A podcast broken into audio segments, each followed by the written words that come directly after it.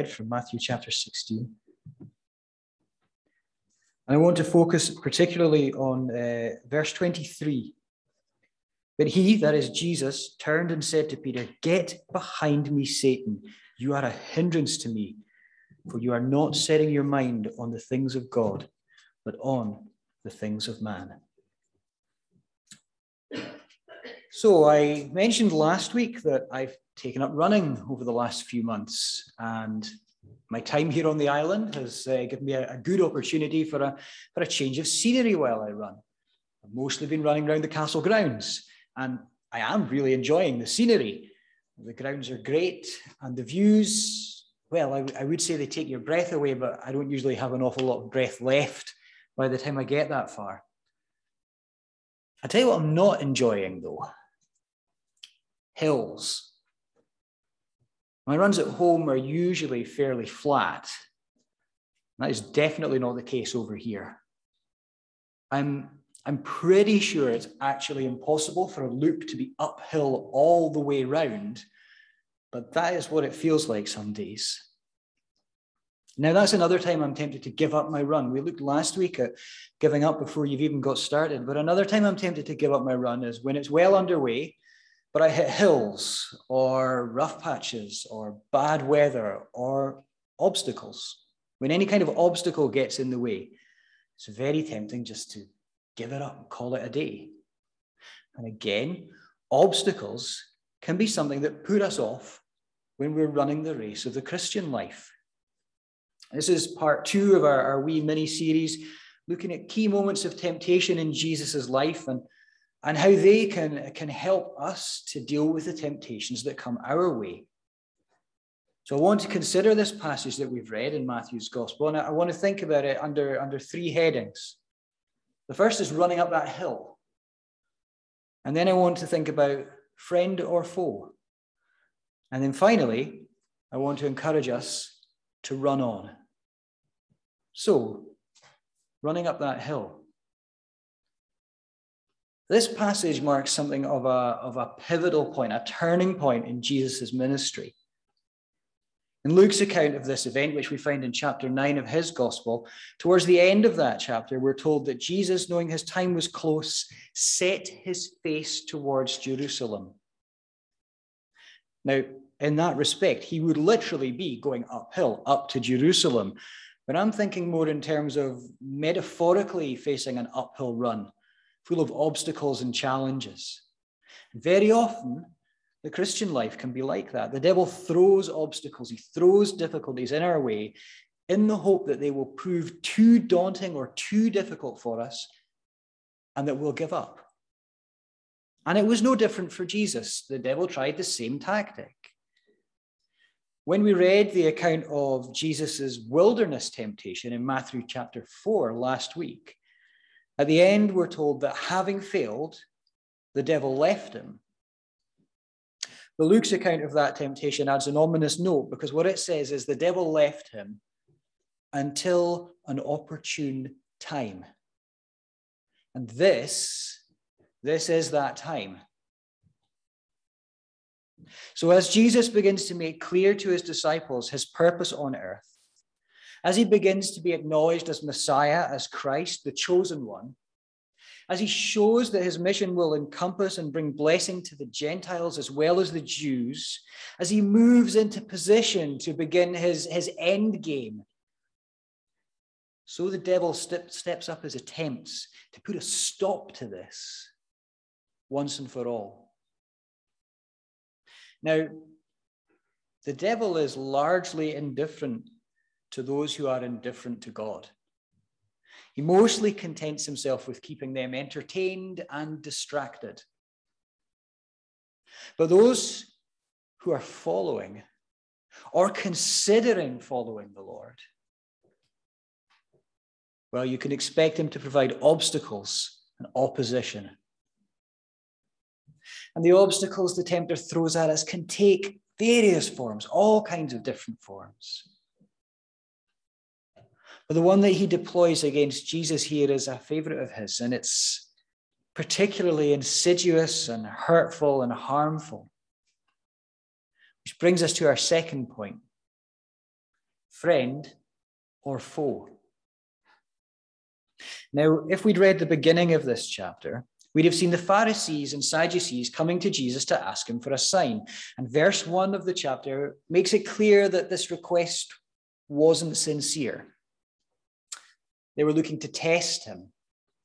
And that word, test in Greek, it can also mean entrap or snare. And it's the same one that was used in last week's passage in Matthew 4, where the devil tempted Jesus in the wilderness. It's a trap, it's a snare, it's an obstacle. Now, in some ways, that attack, that test is hardly unexpected because it comes from those who are being progressively revealed as being Jesus' enemies, as seeking to oppose him. But in the passage that we read, the temptation, the attack, uh, comes from a much more shocking source because it comes from Peter, from Jesus' friend, his disciple. And not just any disciple, he was one of the 12, one of Jesus' closest disciples. And not just that, but along with James and John, Peter is often singled out as one of the closest three, as one of Jesus' tightest companions, particularly close to Jesus. Now, sometimes we can see we can see attacks and obstacles coming towards us because they come from places and people that we'd expect to oppose God's ways. And sometimes they catch us by surprise when they come from people who we thought were friends, either because it, it turns out they were false friends who are finally showing their colors, or as in this case, because their good intentions carry bad consequences. And the context in which this attack comes makes it even more jarring. So I want to take a closer look at this incident and the passage that we read from. Because in verse 13, Jesus asked his disciples who the people say that he is. And, and they, give, they give a number of different answers John the Baptist, reborn, Elijah or Jeremiah returned, or one of the other great Old Testament prophets. So there's a recognition here that he is someone special, someone from God. But it's still incomplete. But then Jesus hits them with his follow up, the big question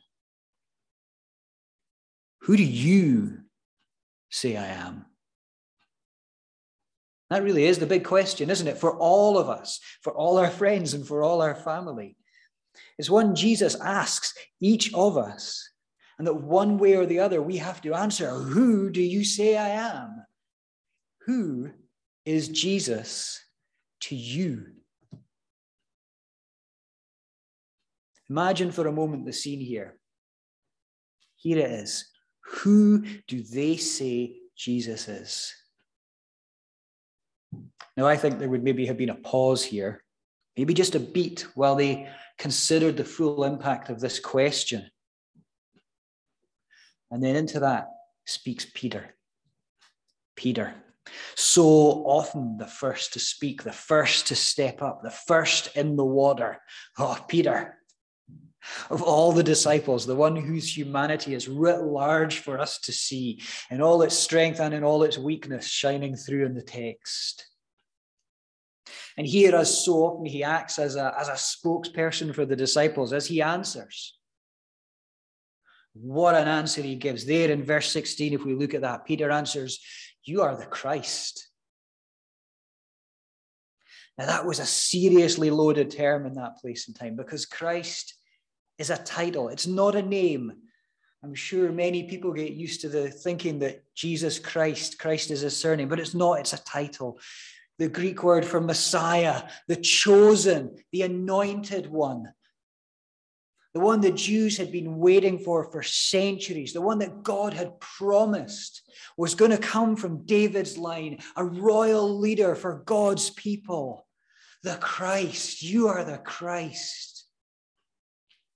But he doesn't stop there. He also calls Jesus the Son of the living God. That is huge for monotheistic Jews. The idea that this man could be the Son of God. In some ways, that is even more full of connotations and even bigger impact than the idea of the Christ. And the fact that he calls him the Son of the living God in this place, in Caesarea Philippi, which is a place which had long been associated with the worship of Baal and with Pan, and which had been renamed Caesarea Philippi to tie it in with the imperial cult of Caesar worship. In this place, this place which is so focused on the worship of false gods. Peter recognizes Jesus as the Son of the living God, the true God, the only God. And if we were in any doubt as to just how significant that declaration is, then look at verse 17, Jesus' response to it. Jesus answered him, Blessed are you, Simon Bar Jonah, for flesh and blood has not revealed this to you, but my Father who is in heaven. Now, there's a lot in this sentence. By calling him Simon Bar Jonah, Simon, son of Jonah, Jesus calls to attention his humanity. He's referencing Peter's earthly father. But then he says that this confession doesn't come through earthly means, but as a revelation from Jesus's heavenly father. And that is true for us all. It doesn't matter who our people are. It doesn't matter what our heritage is. It doesn't matter where our background story comes from. For us to understand who Jesus is, to take it in, to appreciate it really, we need to have him revealed to us by God. And once that happens, like Peter, we need to speak up not sit in silence to see what someone else is going to say. Because he asks us that question Who do you say I am? And then Jesus tells Peter, tells Simon that he is the rock. Peter, that's what the name means. And on this rock, he will build his church. And he's not talking about a building. Buildings are great as a utility. But that's not what he's talking about. He's not even talking about an institution. He's talking about the ecclesia, the gathered people, the assembly of the faithful. What a high point. What an accolade. Peter, you are going to be what I use to build my church. And that makes what comes next all the more mind blowing. Because Jesus follows up from verse 21 by starting to teach his disciples what being the Messiah, the Christ, really meant, what it entailed. And it wasn't what most people were expecting. We have the benefit of hindsight. But to first century Jews, the Messiah was supposed to be a conquering hero, a military king who was going to come in and rid them of the dreaded Roman menace. And what Jesus told them, it cut hard against these expectations. Because from verse 21, he starts to explicitly teach the things that he had hinted at before that he was going to go to Jerusalem, that he was going to be rejected, arrested, and finally executed before being raised again three days later. Now, think about what that would have sounded like to his disciples. Jesus had just confirmed to them that he is indeed the one they had been hoping for the Messiah, the Christ. Imagine how their hearts must have been racing at that point. What's going to happen now? And then he tells them he's going to Jerusalem to die. What? You're going to do what? And again, it's Peter. It's Peter who steps up and speaks out what is probably in everybody's minds. Verse 22, he takes Jesus aside, and we're told he rebukes him. That's pretty strong language. Peter is angry. He is telling Jesus off. He's putting him in his place, putting him right. And the irony of the fact that he calls him Lord while speaking to him in this way, well, that is strong. Far be it from you. And the equivalent today would be saying something like, over my dead body. This is not going to happen. Now, in the Greek here, we have, a, we have a double negative. We have two different words for no combined, and that is the strongest possible negation that the Greek language can use. It is the strongest way of saying no. No way, no how, not under any circumstances. I will not allow it, not on my watch. Sometimes the obstacles thrown in our path will take the form of our friends. Sometimes they're false friends, and we're only now finding that out. But all too often, it's our real friends. They mean well and they seek to stop us in our tracks.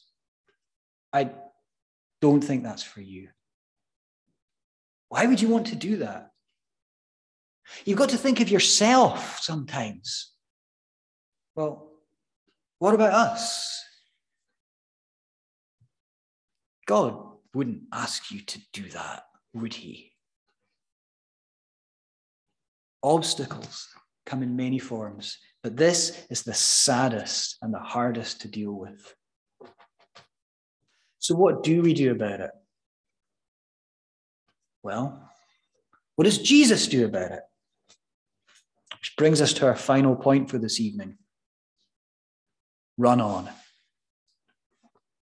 Now, sometimes what looks like an obstacle from a distance turns out not to be when you get up close. Maybe that hill isn't as steep as it looked from a distance. Maybe there's a bridge over that river, or maybe it turns out the path actually goes round the obstacle you were worried about. But sometimes that's not the case. And the obstacle really does stand between us and our destination. Now, if that's the case when you're running, there's really only one thing you can do. You need to run on, and you need to put the obstacle behind you. And that's exactly what Jesus does here. Read what he says to Peter in verse 23 Get behind me, Satan. Get behind me. Don't stand in my way. You will not stop me. Jesus puts this temptation, this obstacle behind him. Look at what he calls Peter Satan, which means enemy, adversary, hostile. Now, there are definite echoes of the way Jesus dismisses the tempter back in chapter 4 in the wilderness when he says, Away from me, Satan. Jesus recognized the real source of this attack. He recognized that in becoming an obstacle, his beloved friend was in reality acting for the enemy. Now, that's a hard thing to accept, but sometimes we have to. Peter had gone from being told, This was not revealed to you by flesh and blood, but by my Father in heaven, back in verse 17, to his mind being set not on the things of God, but on the things of men. He'd gone from being the rock on which the church was going to be built to being a hindrance, literally a stumbling stone. What a turnaround. And sometimes we have to be prepared to be that blunt, that honest with ourselves and with others. If something or someone is putting us off or standing in the way of us following Jesus, if they have become an obstacle on the path that God has called us to run, we have to recognize them as being used by the enemy. And we have to put that behind us. Sometimes it will mean reprioritizing.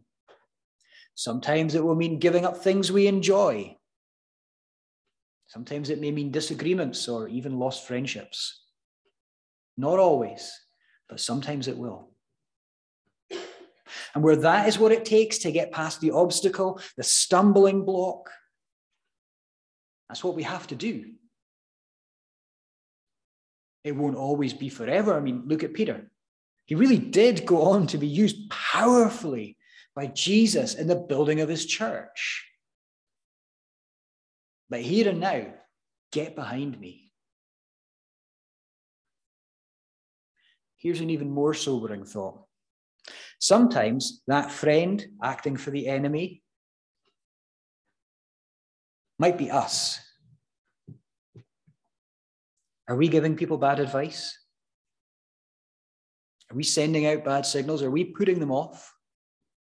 Are we an obstacle? Albeit unwittingly and unwillingly. In Matthew 18, verse 17, Jesus warns that temptations will come. And it's the same word that's used here for hindrances. Temptations will come, but woe to them through whom they come. Romans 14, verse 3, warns us against placing a stumbling block, same word again, in anyone's way. We need to make sure that that is not us. That we are not doing anything, we are not putting anything in the way of anybody who would follow Jesus. We don't want to find ourselves being told, get behind me, Satan, enemy, adversary. You are an obstacle. We need to make sure that we have our mind set on the things of God rather than by judging what's best based on human wisdom. There are so many people out there in need of this gospel. There are so many people who may be walking alongside us searching for the gospel. We must not be stumbling blocks. So, if there is an obstacle in your path, wherever it might be, if anything at all is threatening to stop you following Jesus or to divert you from the path that God has set you on, whether you are at the start of that path or halfway through or near the end, wherever you are, if there is an obstacle in your way, you need to put it behind you. It doesn't matter how the tempter is working to put you off. It doesn't matter if it's through lifestyle, if it's through comfort, if it's through tradition or fear, or if it is through friends. With God's help, you need to put it behind you and run on. There is no other way. If you can't go around the obstacle, you have to go through it or over it. If you want to continue on the path and something is in front of you, you need to get it behind you. If I go out for a run and I find a hill I don't like the look of, well, what am I going to do? Just stop at the bottom of it and stand there? If you want to get to your destination, if you want to get to where Jesus wants you to be, you need to run on, keep going, and with his help, put that obstacle behind you. Don't let anything stop you. Don't let anything get in the way. We need to set our eyes on the prize and run on. Let's bow our heads for a moment. Lord God, we give you thanks for your word and we pray that you would make it alive to us. We pray that you would speak to us through it. We thank you for the great privilege we have of being able to read it, being able to read it together, being able to consider it together. And we just pray that you would bless it to us now. We pray that you would help each of us in our run, in our walk with you and following you. Lord, we know that the evil one will put obstacles in front of us. Help us to be wise enough to see them, to recognize them for what they are. Help us to know when we can avoid them and when we can't, when we have to just go on and put them behind us. And when that time comes, Lord, give us the strength to do it. Give us the courage to do it, even if it seems hard to us. And Lord, just help us to remember what lies at the end of the road for us, the destination that we are aiming for. And pray, give us the strength to run on, to run on gladly to that destination. Father, hear our prayer now. Forgive our weakness and strengthen us, we ask. In Jesus' name, amen. We're going to sing now.